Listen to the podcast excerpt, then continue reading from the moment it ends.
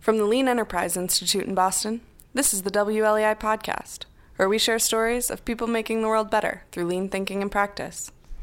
For more information about LEI, including how we can help you apply lean thinking, please visit lean.org. This is Josh Howell, and you're listening to WLEI's On the Job podcast, where I talk to people that I admire who are discovering better ways for organizations to work, learn, and manage. Recently, I had the opportunity to sit down with Dr. Lisa Yerian. Lisa is a practicing pathologist, first and foremost. She also is the medical director of continuous improvement for the Cleveland Clinic. She's had quite a remarkable career. It was a bit intimidating, to be quite honest, to sit down and have a conversation with Lisa. Uh, but I did. And I found our conversation to be really interesting. I learned quite a lot. Um, Lisa shared with me about the spread of lean thinking across the Cleveland Clinic that's been happening for about a decade or so. And together we we discussed um, the pathway that they've been on, some of the activities that they've had, some of the outcomes, some of the learning. Uh, anyway, so please have a listen to our conversation. I hope that you uh, get as much out of it as I did. And the initiative really started with an A3. So I talked to Mark Reich. Mm-hmm. Uh, at the time, I was excited about this new charge, and he said, Well, Lisa, it sounds like you need to do an A3 on that. I had never done an A3. I had just gotten John Shook's Managing to Learn book. Good book. John had been there to visit. Uh, we held a small conference, and Uh-huh. he brought some books. So I pulled out the book and got a piece of paper and started my first A3. And so we worked through that A3. I sat down multiple times with the team, trying to convince somebody to take on this work Mhm. with me, to partner with me in doing it. You know, I kept coming back to I'm a surgical pathologist. I don't know how to do this work. I know enough about it to know that it's hard. Mhm. Many organizations who try it struggle Mhm. uh, and fail. I don't want it to be that. And I need somebody to help me do it. And I think that in retrospect, there was a lot of fear among people on the team Mm. that it would not be adopted by the organization, that it, you know, that the that healthcare is too hard to change, that the Cleveland Clinic was too hard to change, too Mhm. set in its ways, and that was really risky to try to do something so countercultural Mm. um, at that time and Mhm. from where we sat in the organization. So with that, um, I guess with any uh, good A3, we have we, we, we state some problem to solve. How was it that you framed the problem you were trying to solve uh, with that A3? Yeah, it's a good question. Um, you know, you hear a lot about people framing changes based on a burning platform, Mhm. right? You know, the organization's failing, we have a crisis. That was kind of the experience that I had when I was uh, with Starbucks. We had uh, been kind of dabbling with uh, lean for a little while, but it certainly was the crisis, the economic crisis of 2008, that that I don't know put provided us with the jet fuel, I guess that uh, that propelled our lean implementation, lean transformation forward. Yeah, so, and we didn't have a crisis. Mm-hmm. Um, so I think having the experience of the A3 enabled me to do is write out what I thought was the case for change or the reason we needed to do this. And for us, what it became was initially a dialogue around, yeah, we're we're good, but we're not improving fast enough. Um, you know, we have initiatives that will help us improve, but we know that healthcare reform is coming. The Mhm. standards around you know, quality and patient safety and patient experience and the way we get paid is going to change, and we are not adequately prepared because Mm. we only are limited in the pace at which we are able to improve because we're relying on this you know relatively small team of improvement professionals rather than leveraging the entire organization and So speed being measured as the, the number of resources active in solving problems or, Right. or, or applying lean thinking or Exactly, Okay. your pace of improvement, even the number of problems we're able to identify or Mm. recognize in some clear, overt way. Um, and so that was something that had some stickiness Okay. with our leaders. But as we started to engage people, you know, the however many thousand, maybe 40,000 caregivers we had at the Mhm. time, that didn't resonate as much as what I came upon as a, as a better case for change, and that is that even though we're the Cleveland Clinic, and you could argue we have a lot of success, there are many Sure, great things that are going on there, and were at the time, Mhm. Every caregiver had an experience where we knew that there was something that had happened with a patient, with a family member, Mm. or with another caregiver that they hated. Uh, we saw things go wrong. We saw problems. We saw delays. We had to apologize to patients, families, each others. Mm. Um, and we hated that. And so we had a series of leadership conferences where I started to share a story of, you know, you all end up in some kind of community picnic or something at some point, Mhm. and you know it comes up that you work at the Cleveland Clinic, and somebody says, "Oh, my loved one just went there," and you and you take a breath Ah, because you don't know if they're going to say, "Yeah, nobody else would do a lung transplant. The Cleveland Clinic saved their life," or the other story. And that's really the opportunity. Like we knew that we could eliminate those times when we want to beat our head against the wall because we know we're not delivering the kind of care we want to the safe care, the compassionate care, Mm. the timely care. We all knew that and we all wanted that to go away. It's that really became, I think, our case for change. And then in the in the teams we worked with, what we started to articulate is that at the time, and I think it's still true, we don't know well how to do this at the Cleveland Clinic, and we don't know well how to do this in healthcare. So if hmm. we can work together and figure this out, right? If we can do really good PDCA thinking on mm-hmm. applying lean to improve healthcare work, we're not only going to make things better for your team, we're going to learn something that we can apply to help us make things better for other teams Mhm. at the Cleveland Clinic. Mhm, And then mhm. because you're the Cleveland Clinic, people will pay attention to what you're doing. And so you can influence not only your own team's work and others at the Cleveland Clinic, but you can change healthcare. And that was a vision that people liked. You know, they were Sure, making sure. a difference beyond what they were able to do previously. And so people really, as they began to see results, believed that this was a better way of doing things. So it's, you know, I'm I'm struck by uh, in in the healthcare industry for sure. I mean, the uh, the folks who, who have chosen to to pursue that profession. Um, I mean, obviously, the the value that's being created is the health of some other human, uh, and so wanting to serve well the patients, provide them with uh, the care that they need, of course, help help make them well, um, and the instances where that doesn't happen uh, effectively being uh, obviously quite demoralizing. Um, It's and- devastating, crushing. and then motivating uh, for something like uh, learning about problem solving or learning about lean. I mean, even in the you know the very different stakes uh, that would exist in a coffee shop. Um, so too is the value being created directly in front of the customer, right? In this Mhm. case, you've got a bleary-eyed uh, commuter who just wants their cup of coffee. Um, but we found, you know, similarly motivating, I guess, to connect uh, the the value of learning about problem solving, the value of learning about improving work, uh, to the instances where you're letting down that other that other human, right? The coffee's not ready, or the coffee's a bad temperature, or you know, sort of uh, the incorrect recipe was used, uh, and those moments of you know whatever, letting down another person.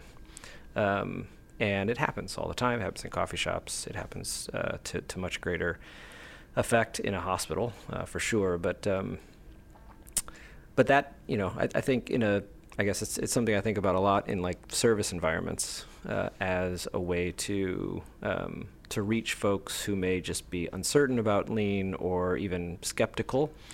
Uh, as a way to say, well, okay, but you know, um, as someone who's interacting with other humans, whether it's coworkers or or customers or patients, uh, in your case, um, things go wrong, right? and of course they do. Um, and uh, well, let's let's explore this this way together uh, that might help uh, minimize some of those instances. So anyway, um, I think that's absolutely right. I mean, it's it's a way that we engage people. So we didn't use the word lean. We didn't Mhm, say we were mhm. doing lean transformation. We called it culture of improvement, Mhm. and we wanted to engage every caregiver every day. So we created a vision that it was every caregiver capable, empowered, and expected to make improvements every day. We didn't say you have to, you know, eliminate waste or that those improvements have to be in X, Y, or Z Mhm. it just you know is generically an improvement And when we engaged people, we said exactly that. You know, what where are the problems that occur in your work? What drives you crazy? And we have, had one team of um, secretaries that said what drives us drive would drive them crazy is when they have to apologize to people. Okay, let's start tracking that, and Mm. then we started. What are to you track- apologizing for? Exactly. Yeah, Those yeah. are the problems, and that experience of you know knowing or feeling like you let somebody down, I think, shows up in everybody's work. Or you have frustrations where you are waiting for something, or something Mhm, doesn't mhm. work, or you have to do rework. Shows up in everybody's work. Let's at least you know talk about them and see if we can come up with some ways together to address them. hmm So, um, so that aspect of uh, like kind of tapping into the what what what motivates caregivers in your case, baristas, I guess Mhm. in mine, uh, is is certainly uh, part of the challenge. Uh, we we get their attention, and, and now there's a willingness, maybe an openness uh, to learn learn these new this this new way of working or, th- or these problem solving techniques, whatever. Um, how then have you been going about, given the scale of the clinic? You mentioned forty thousand people at that time. I think Mm, even more six- today. 66. 66 today. Um, so you know, motivating them, sort of opening them up to uh, a willingness to learn this stuff is is I guess one step. Uh, others would include um, providing a way. I mean, g- giving them sort of the tools, the techniques uh, that they would need to do that effectively.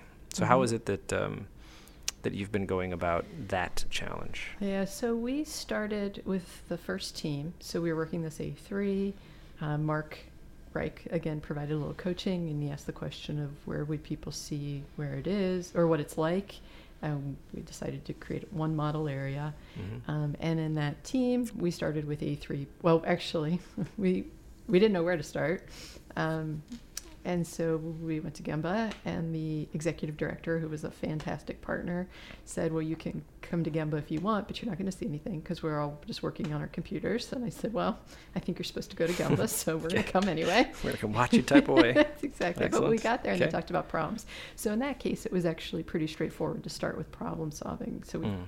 started working on A3s. Um, we believed in learning by doing. That was how I learned my job. That was how I believed that people learned in a way that would make them both capable and willing to do it after we left. Mhm. So I remember I had very few people who wanted to work with me. So I had about four or five people who had been told they had to work on this initiative. So I knew that I had enough people to work on one team, but I was going to have to leave and they were going to have to keep going. So I Mhm. needed to do, make sure we needed to do this in a way that they would keep doing it and that they would want to keep doing it. As we moved on to more teams, um, I think that we started to over teach Mm. um, and Hmm. try to provide lots of tools and information because there's a lot out there about lean and, Sure, and sure, I had sure. more people now who were interested in working on this and they had a lot of knowledge and tools to impart Hmm. and what happened was we got into another department and they cried uncle they said this is way too much we don't understand what this all is Mm. how does this relate to our work and about that time i got an email from john shook asking me about the lean transformation model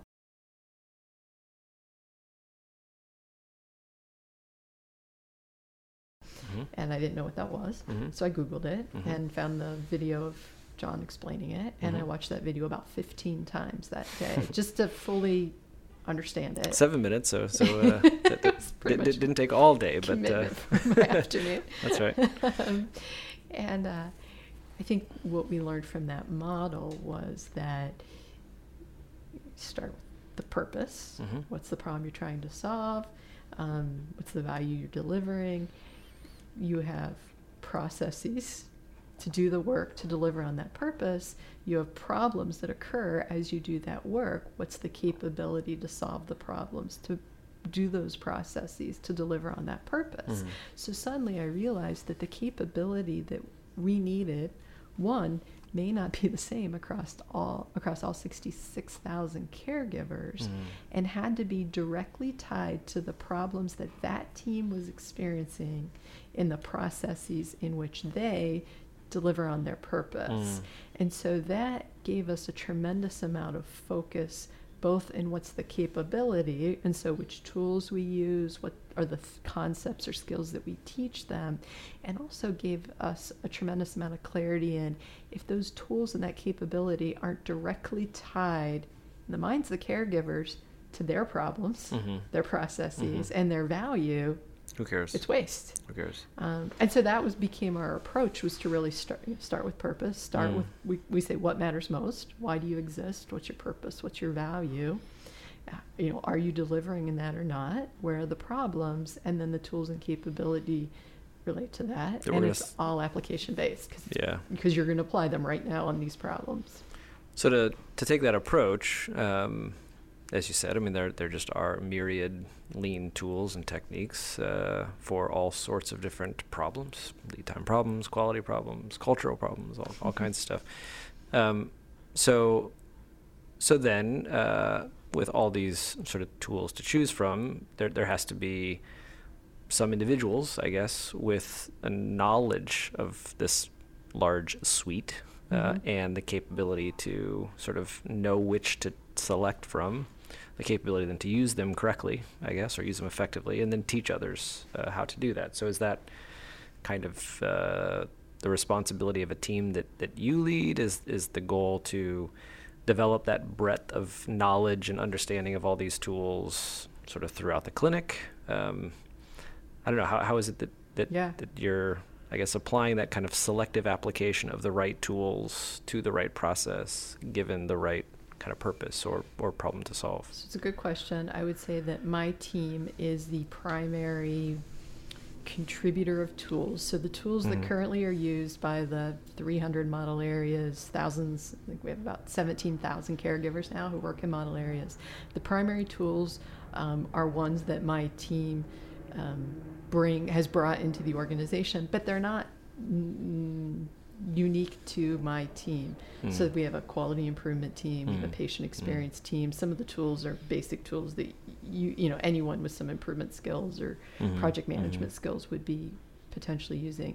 We do try to use a fairly skinny list of tools. I don't know all of the tools. My team doesn't know all the tools, but there are some tools that we find are repeatedly useful within our organization. So how about um, I guess at the so you're within the organization and a, a leader within the organization and um, the group that you're uh, helping to support has has I guess a large scope. I mean, sixty six thousand caregivers uh, potentially that uh, that you want to support and kind of influence and and help with problem solving.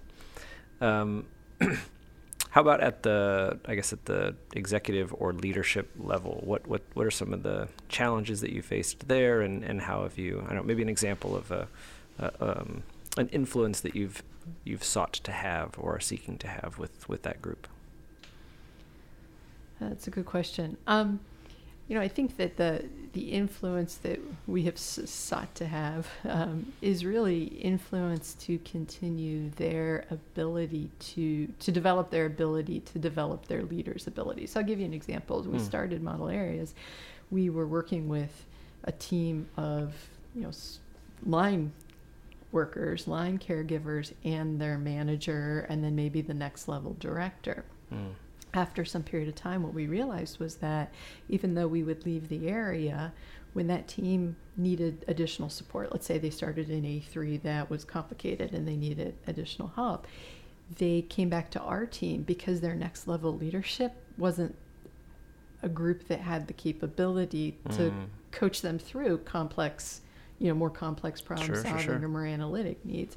So we saw uh, within our own plan a need to more deliberately develop the skills in our senior leaders because the model areas were more at the middle manager Okay. and team level.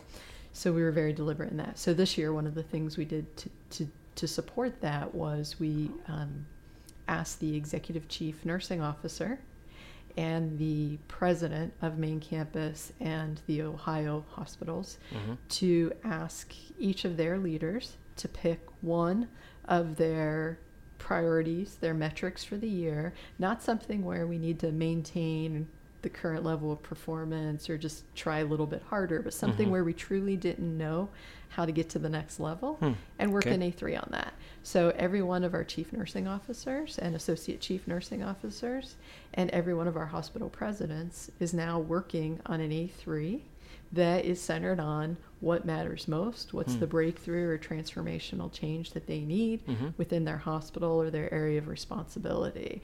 And the idea is both to give them a cycle of practice, help Mhm, them de- mhm, develop the skills, and then also, uh, and that's for the, the presidents and the chief nursing officers, but then for their leaders, for the uh, executive chief nursing officer and the, and the president, to have the opportunity to coach and develop their senior leaders. Mm. We were worried that we were setting up a construct of, you know, I'm going to assign a team to do an A3, but I am a leader, I'm not capable to really understand, coach, yeah. influence around that A3. So we're working to develop those leaders' problem solving skills in this instance.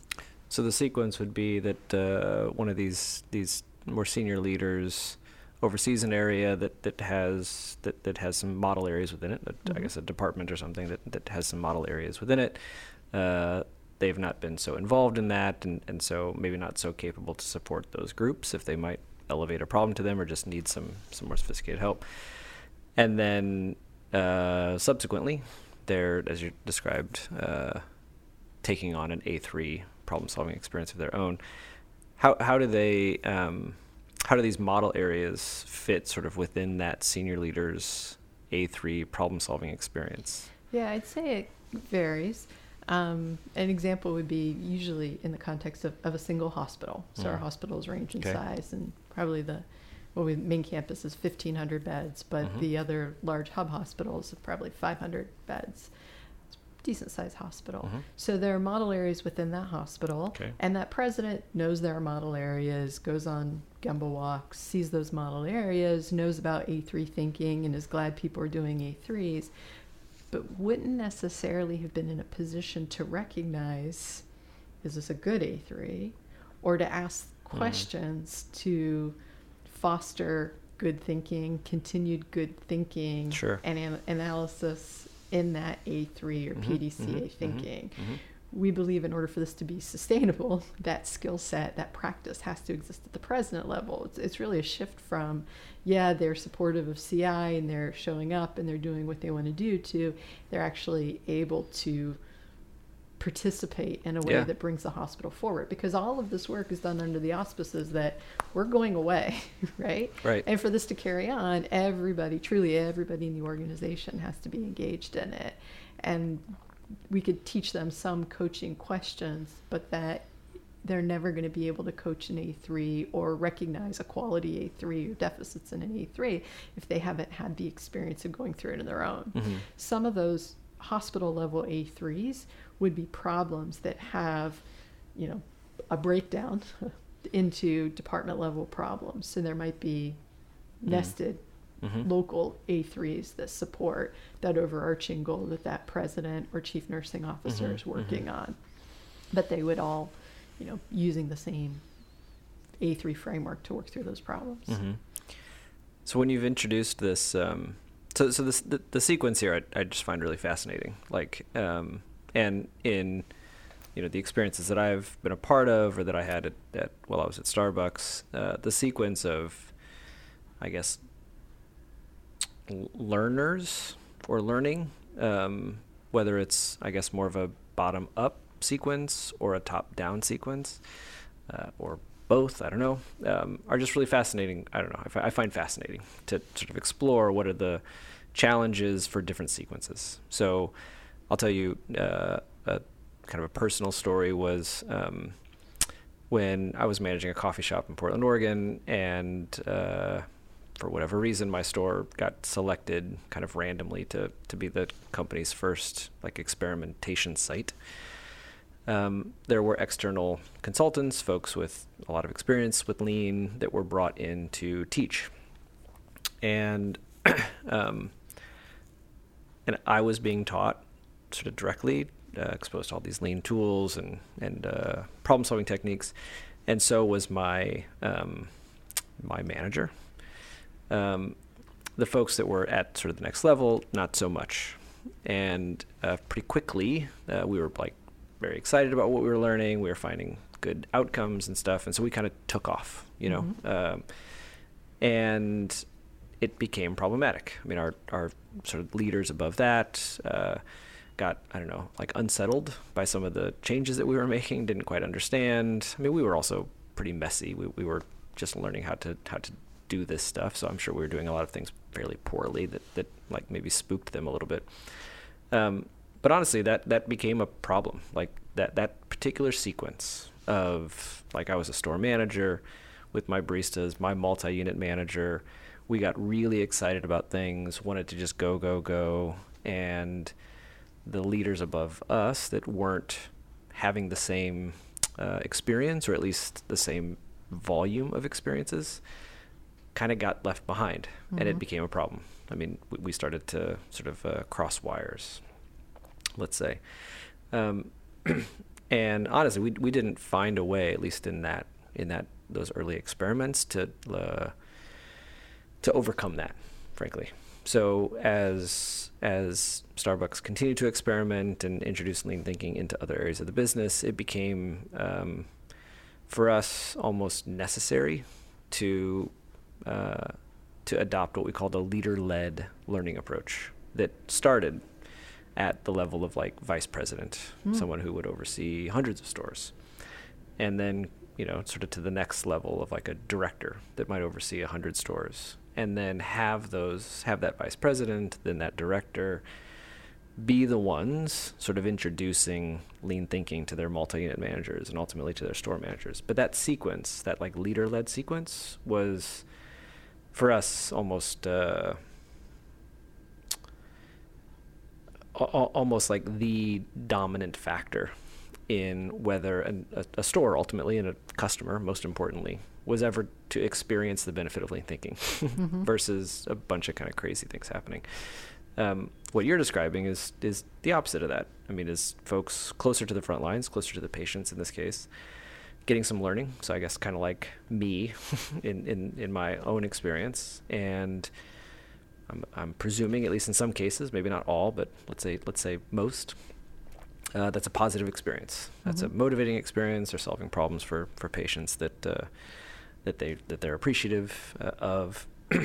um, and then later, uh, the, the the, the leaders, I guess, um, are kind of coming along, being brought along in, in, in the way that you're describing um, as learning A3 thinking. Um, what have been, I guess, some of the, what, has been your experience in, in, in what I'm describing that, that uh, we, we didn't find a really effective way to overcome that? So I guess I'm curious, A, about what have been some of the challenges that you've encountered with that sequence? Have you found ways when, when those challenges have emerged to overcome uh, those those issues, or or has that not been your experience at all? Maybe that was singular to uh, uh, to Starbucks or, or, or singular to, to my experience. I don't know. Yeah, I, it's a good question. We did not have we did not recognize or have a problem exactly like that. Mm. Um, I think some of the differences from the way we started from the way you've described Starbucks starting is that you know we started it we had you know executive director to uh, you know frontline caregiver. And so the leaders were involved but they weren't as heavily involved or weren't they weren't necessarily getting the a3 problem solving capability that the other members of the team were. Um, but also I feel like they were they were excited about it because they could see the engagement of their team members and because they were solving problems that the leaders cared about, eh, you know, mm. also mm. and were aware of.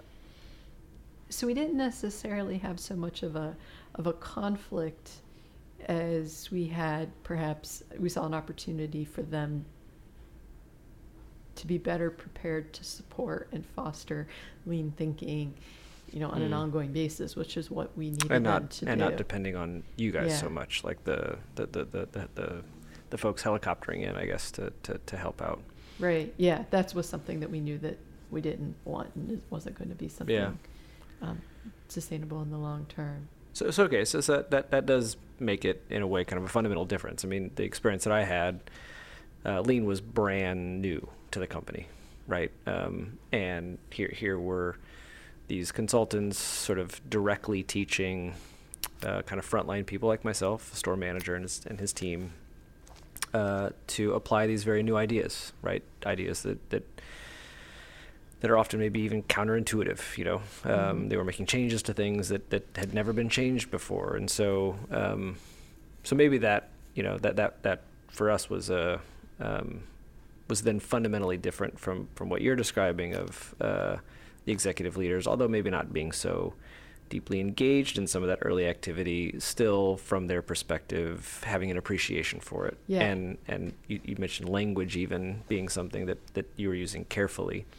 Um, I, I, can, I remember for sure uh, that that we had uh, an enthusiasm for these new words too. So uh, probably in a lot of ways, you know, we were spooking some of those more senior leaders uh, by our actions, by these weird words we were using um, and it was just brand. It was brand new uh, to them, and uh, so I guess okay, that, that that that's something to recognize. I guess different maybe than the experience that yeah. you're describing. I think another difference was that there was never a point, and I, I can't tell you that there was ever a point where anybody said, "We are now going to do lean as an organization." Mm. And I think if that had been said, then that dynamic absolutely would have occurred because I, as a leader, would have felt like my organization's going somewhere, my team's going somewhere, and I'm not a part of it. Mm. And that would make me very nervous. I don't know where this place is, and yeah, and I'm yeah, yeah. yeah, I don't know it. I don't understand it. My team's making changes. What's my role here? Mm. You know, it brings up a lot of uncomfortable feelings. But we never did that. We started it. We never. We didn't call it lean. We started it as an experiment um, and I think that it just sort of grew organically from within the organization. I'm not sure that the CEO, I doubt the CEO even knew that we were doing these experiments. Um, so we did the first model area, we started to bring people to see it. And then as the first model area started to have success, I know executives were talking to the, C- the then CEO about it. Um, but I still don't think that it was anything that was okay, we're going to go do this now or be mm-hmm. this now. Mm-hmm. It was mm-hmm. somebody within the organization partnering with people who were eager to partner to figure out how to do this and to mm-hmm. improve their mm-hmm. work. Mm-hmm. So it was less of a are we doing this or not kind of it was more of a you know, it was it was less of it there was never a mandate or a statement that we're going to do this it's we're trying to learn and understand how to do this which was a much gentler entry into the organization i think mm. Um, and then for terminology, you know, we we never used Japanese words because we didn't want it to be confusing. But the team, first team we were working with, like you, got very excited about it, and we would come down and see it every Friday afternoon. We'd go to Gemba and we'd yeah. check to see how things were going. What did you learn this week? What's working well? You know, what adjustments do we need to make? And they were you know, using all these terms I had never heard of, and so. Yeah. Um, we mostly avoid terms, but there are a couple that the teams love and continue to use because it very quickly within that team became cool mm. to use the technical jargon. Well, it sounds like too. You know, I'm, I mean, it's interesting for uh, me reflecting back on this. this. This is sort of a long ago history for me now, but um, you know what you described earlier of having a real focus on um, issues that caregivers were experiencing in the delivery of care. Um, and that being kind of the impetus for why we're introducing you to, to A3 or to these problem solving techniques. Um, you know, I'm not so sure in in the early days, at least at Starbucks, that that was so clearly the like the driving purpose uh, mm. for what we were doing. Um, it became, and I don't know. I mean, in, in, in some to some extent, uh, but I think more so. I mean, p- partly it was uh, because the the it was 2008. You know, there was this kind of financial crisis, and so the need to um, address certain cost challenges was was certainly at the forefront. Um, maybe more so uh, the focus than you know, hey, uh, what what's getting in your way of uh, of making your customers happy in the morning? Um, that that that wasn't the, the, the the primary motivation for us. You know, just a different context for the business at that time. It's a different thing, of course, a coffee coffee business from a, a hospital uh, mm-hmm. to, um, and so, you know, I, I I'm I'm sure that that's that that's also factoring into. Um, just the differences, I guess, uh, yeah. in those experiences. It, it wasn't just the sequence, I guess, that I was maybe focused on earlier, but, but other contextual, uh, other aspects of the context too, right? Mm-hmm. Healthcare, coffee, um, business reason, I guess, uh, for why we're doing this, uh, versus just look, we're we're here to. Uh, to care for folks, uh, to help them get well, and, and sometimes things go wrong, Mhm. and let's let's let's focus on those. Things. And we all hate it when that happens. We and all we all when that know that it happens. That's right. That's right. Way more than we would like to. Which even at Starbucks, I mean, it, you know, that again, it's not not certainly not to the level of uh, helping someone who's sick get well, um, but it's helping somebody who's having a bad day uh, get a pick me up. uh, it's helping somebody who's whatever uh, need, needing to. Uh, to become alert uh, for the presentation they're going to give at work. I mean, you know, th- Mhm. th- these are real human needs in a sense, and um, and I'm not so sure, you know, at least in the way that that lean was being introduced to me in the early days, and subsequently the way that I was introducing it to other folks. If uh, if I was so clearly um, connecting sort of the reason to learn this stuff, uh, which can be hard, the reason to practice this stuff, which can be even harder, uh, with with that, with you know the benefit that you'll get as a human serving another human, uh, as opposed to uh, whatever a way to, to remove certain costs or get waste out of the system, or more more like uh, you know technical benefits, I guess, uh, than than than things that are just motivating at the at the most like human level. Yeah, one of the things that I was surprised by was how much the caregivers loved it. And I think we had a benefit of not being in a crisis. So we weren't rushing to do this at a certain pace Mm. or put it in so many departments within a certain period of time. So we had the luxury because because it was just some experiment that this project, small project that was kind of Yeah. hidden we were working on, we didn't have the pressures to Sure. expand and deliver and implement quickly. So we could develop a system to implement that was very rich in PDCA and partnered very closely with the team, Mhm. at the very first team, and then the subsequent teams we were working with. Mm-hmm.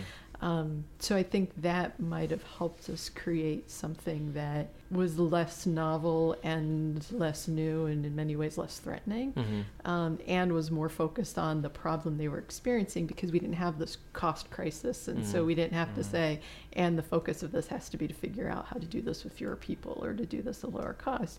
We could say the purpose of this is to figure out how to serve our patients better, our Sure, customers sure, better. sure. And that was true.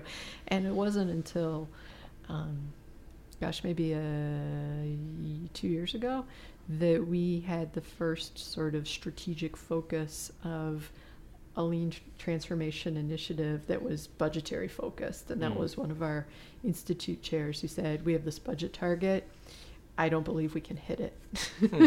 and so we had a real breakthrough that was required. Yeah, yeah. Um, and that was really um, very much a breakthrough that focused on being able to serve more patients, Mhm, mhm. Um, which was actually needed because we had a, a wait list for patients who needed neurosurgery. Yeah. so this is a real patient need. Sure, sure, sure. Um, it was driven initially by a budgetary target, Hmm. but became a charge that very much resonated with the team because it was again all about serving patients. Mhm, mhm.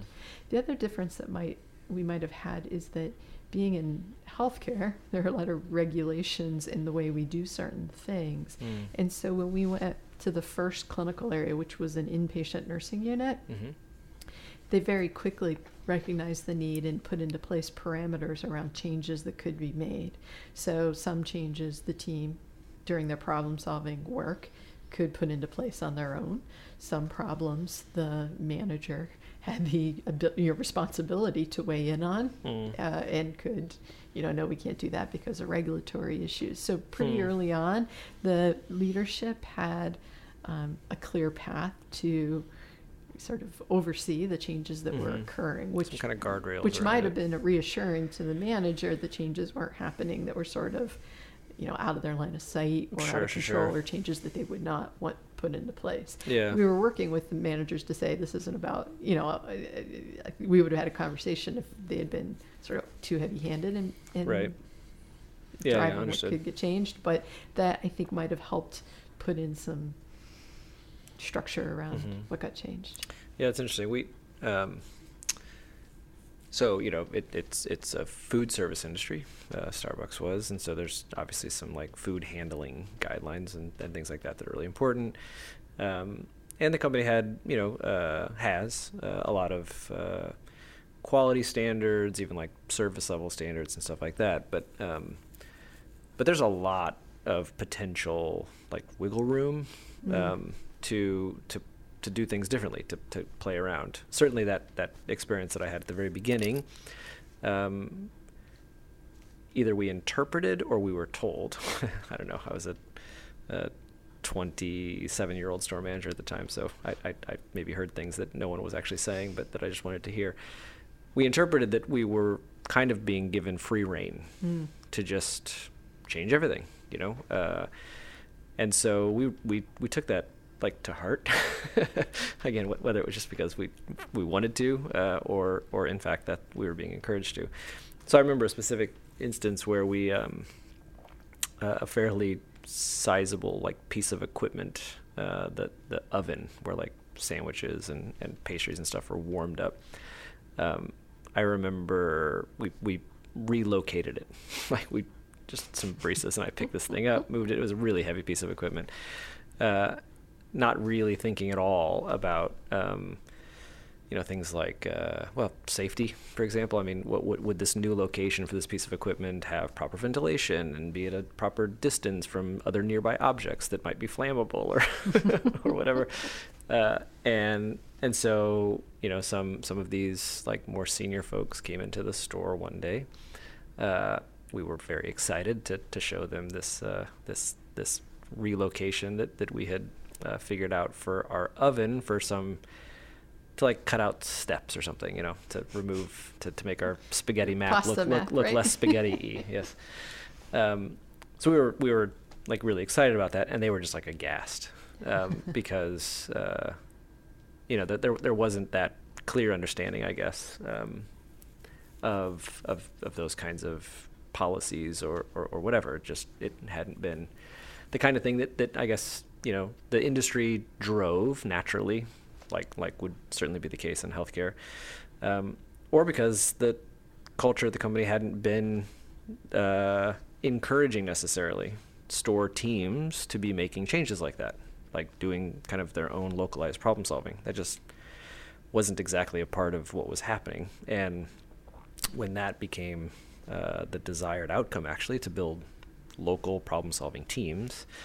Uh, okay, well, well, now you got to think about, you know, what what are things that those teams are going to need to need to learn and, and be knowledgeable about um, as guardrails, as Mhm. as things that will um, both encourage positive change being made, but you know, not put ovens in a place that uh, that they may burn down the store. Sort of That in a managed way. in sort of a managed way, yeah. Uh, anyway, all all kinds of uh, We did fu- fun aspects to this. We did have one experience that perhaps was our our hint of what you're describing, which was we started the model area. There were four teams working on their own A3s. They were using visuals to track their progress, and they started to see improvement. Mm-hmm. And so, you know, for maybe a month, we've been going down there every Friday and talking about the, you know, how are things going. And they each had to speak to their A3, and it was difficult and painful because it was hard and they weren't used to speaking in front of other people. And here was this doctor that was coming down to listen to them, which is pretty much torture. And, uh, and then they started to see improvement and they were off and they were so excited and you could feel the energy and they forgot that they were talking in front of people and Yeah, yeah. I was ecstatic and pinching myself because I was like, "Oh my gosh, this is actually awesome. working. That's this is, you know, That's I what we're didn't think trying to this do. was ever. This is the culture happen." change, yes. exactly. And so I thought this, you know, PDCA session we would have at the end of the day would be like, you know, the best one ever. Mm. And much to my surprise, the managers were like ready to pull my hair out. and I was like, wait, what's wrong? And they were like, you don't understand. They want to change everything. they want to do A3s on everything. We can't spend all of our time doing. A3s on every problem we have, everything we do. Mm. We need to be able to manage this way. Mm.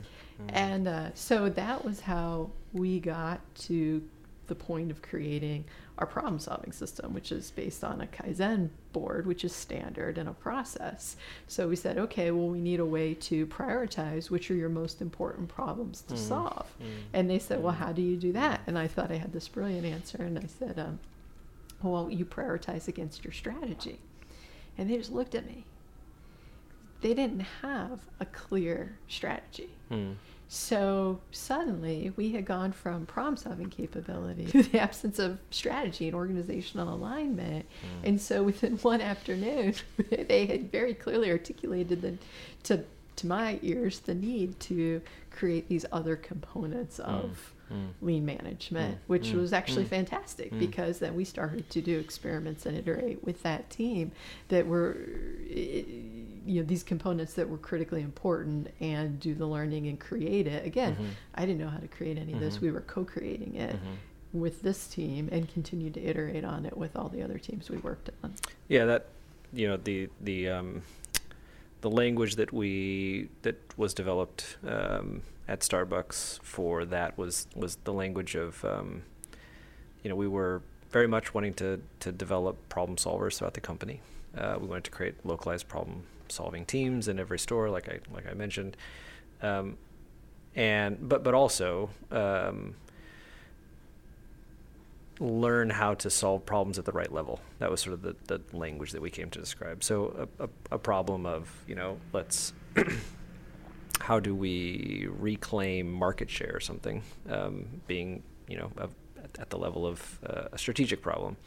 Uh, a problem of, you know, how do we uh, stop running out of coffee uh, being something that, that you know we, we'd like to have the store teams capable of recognizing as a problem for one and then and then being capable of solving it um, so even that like the you know a, a, problem that might involve moving a big piece of equipment um, maybe not necessarily being sort of a problem within the scope of control for that local team but being something that that uh, would need like elevation i guess escalation to to a to an, another level to um, pull upon the correct resources, check on the, the policies, safety, fire hazards in this case, um, so that yeah we, we don't uh, sort of sort of do damage. Um, so yeah, that's that's that that kind of resonates too, and and it was similarly, I guess, through the experience of that kind of frontline problem solving work that we were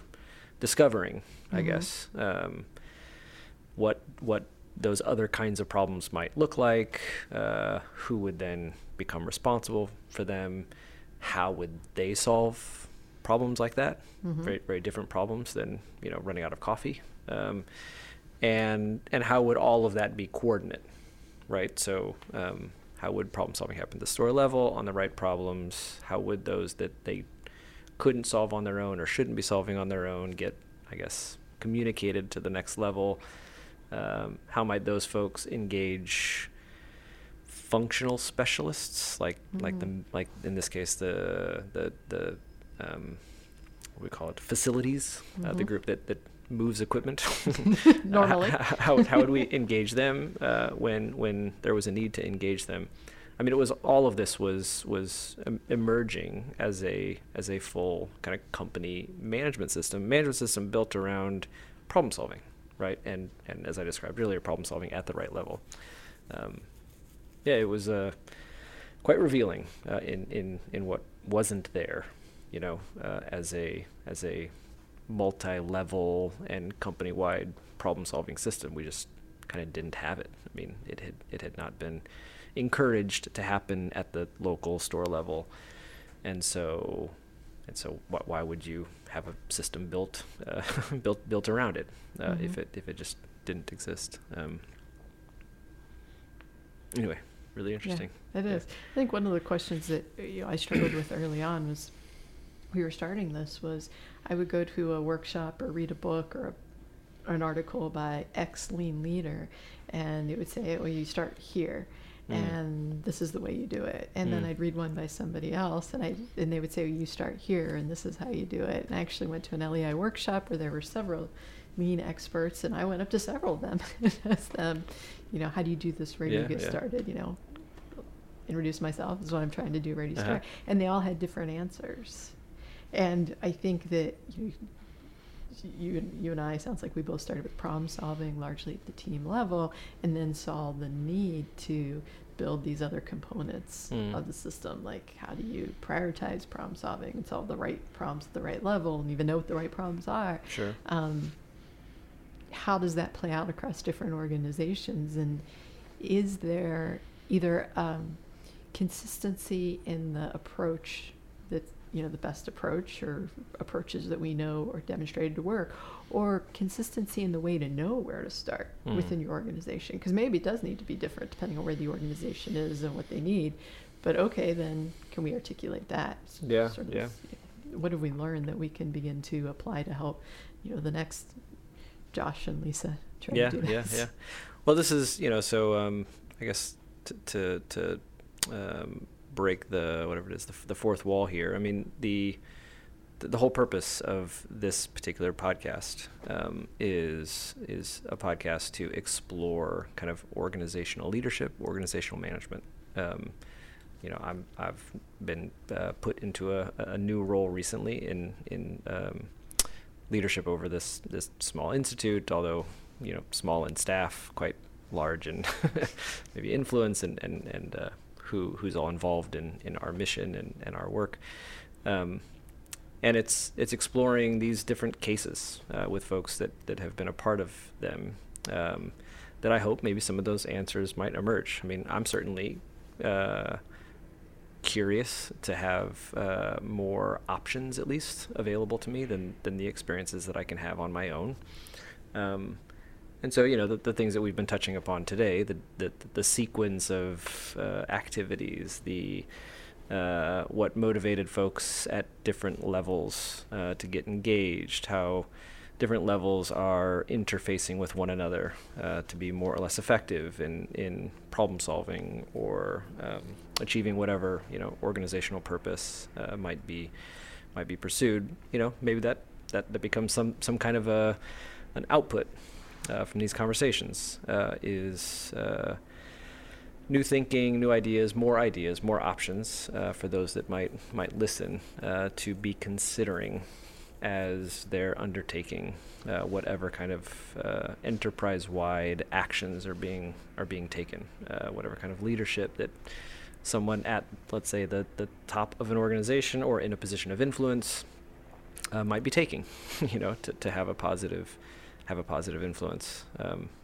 this has been really fun to ex- explore explore your story, uh, reflect a bit on my own, uh, look for similarities, look for differences, uh, and um, yeah, you know, I'm, I'm sure there's no certainly no silver bullets with any of this stuff, but uh, but to get cle- clear, you know, as individuals on on what are the factors to consider, what are the things that might happen we should be paying attention to um, what needs to be revealed over time versus maybe studied and understood analyzed up front um, I guess this is this is sort of what, what we're what we're trying to do those of us in the the lean transformation game uh, uh, so yeah it's it's it, it's been really interesting uh, to talk about that with you Thank you. It's been fun. Yeah, Interesting cool. to hear a little bit about both the overlap and the differences yeah yeah and, yeah and the way these have unfolded in both of our organizations. Cool.